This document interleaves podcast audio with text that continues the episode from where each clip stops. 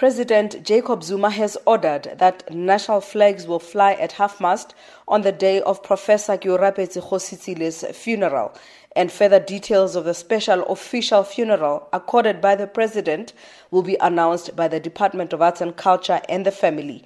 Mandla Langa is a family friend. Very, very, very important. One thing that we can say is that we'll have the deputy president as the as the as the chief mourner uh, at the funeral.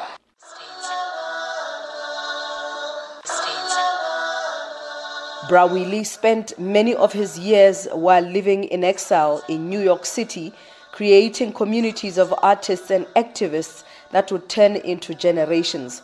A poetry memorial was held in his honor.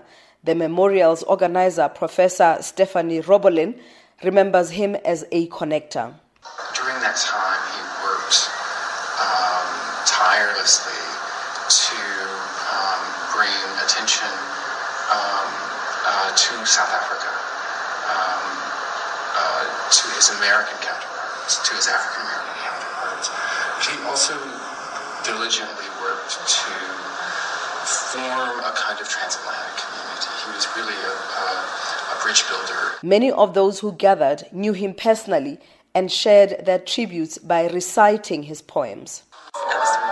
Delighted to come to his work through another poet I loved who loved his work. He is one of the prime poets of what we could call global black consciousness, right? So let us consider his exile in terms of the larger exile that we might call blackness.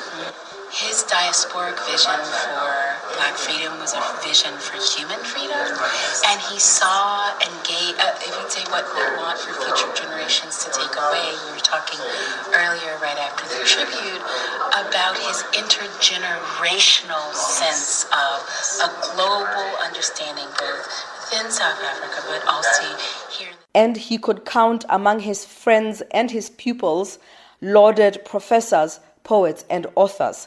They all came to pay their respects through poetry and to honor his contributions to the African American community. And while his legacy will be cherished in his homeland of South Africa, his memory is sure to live on in American hearts.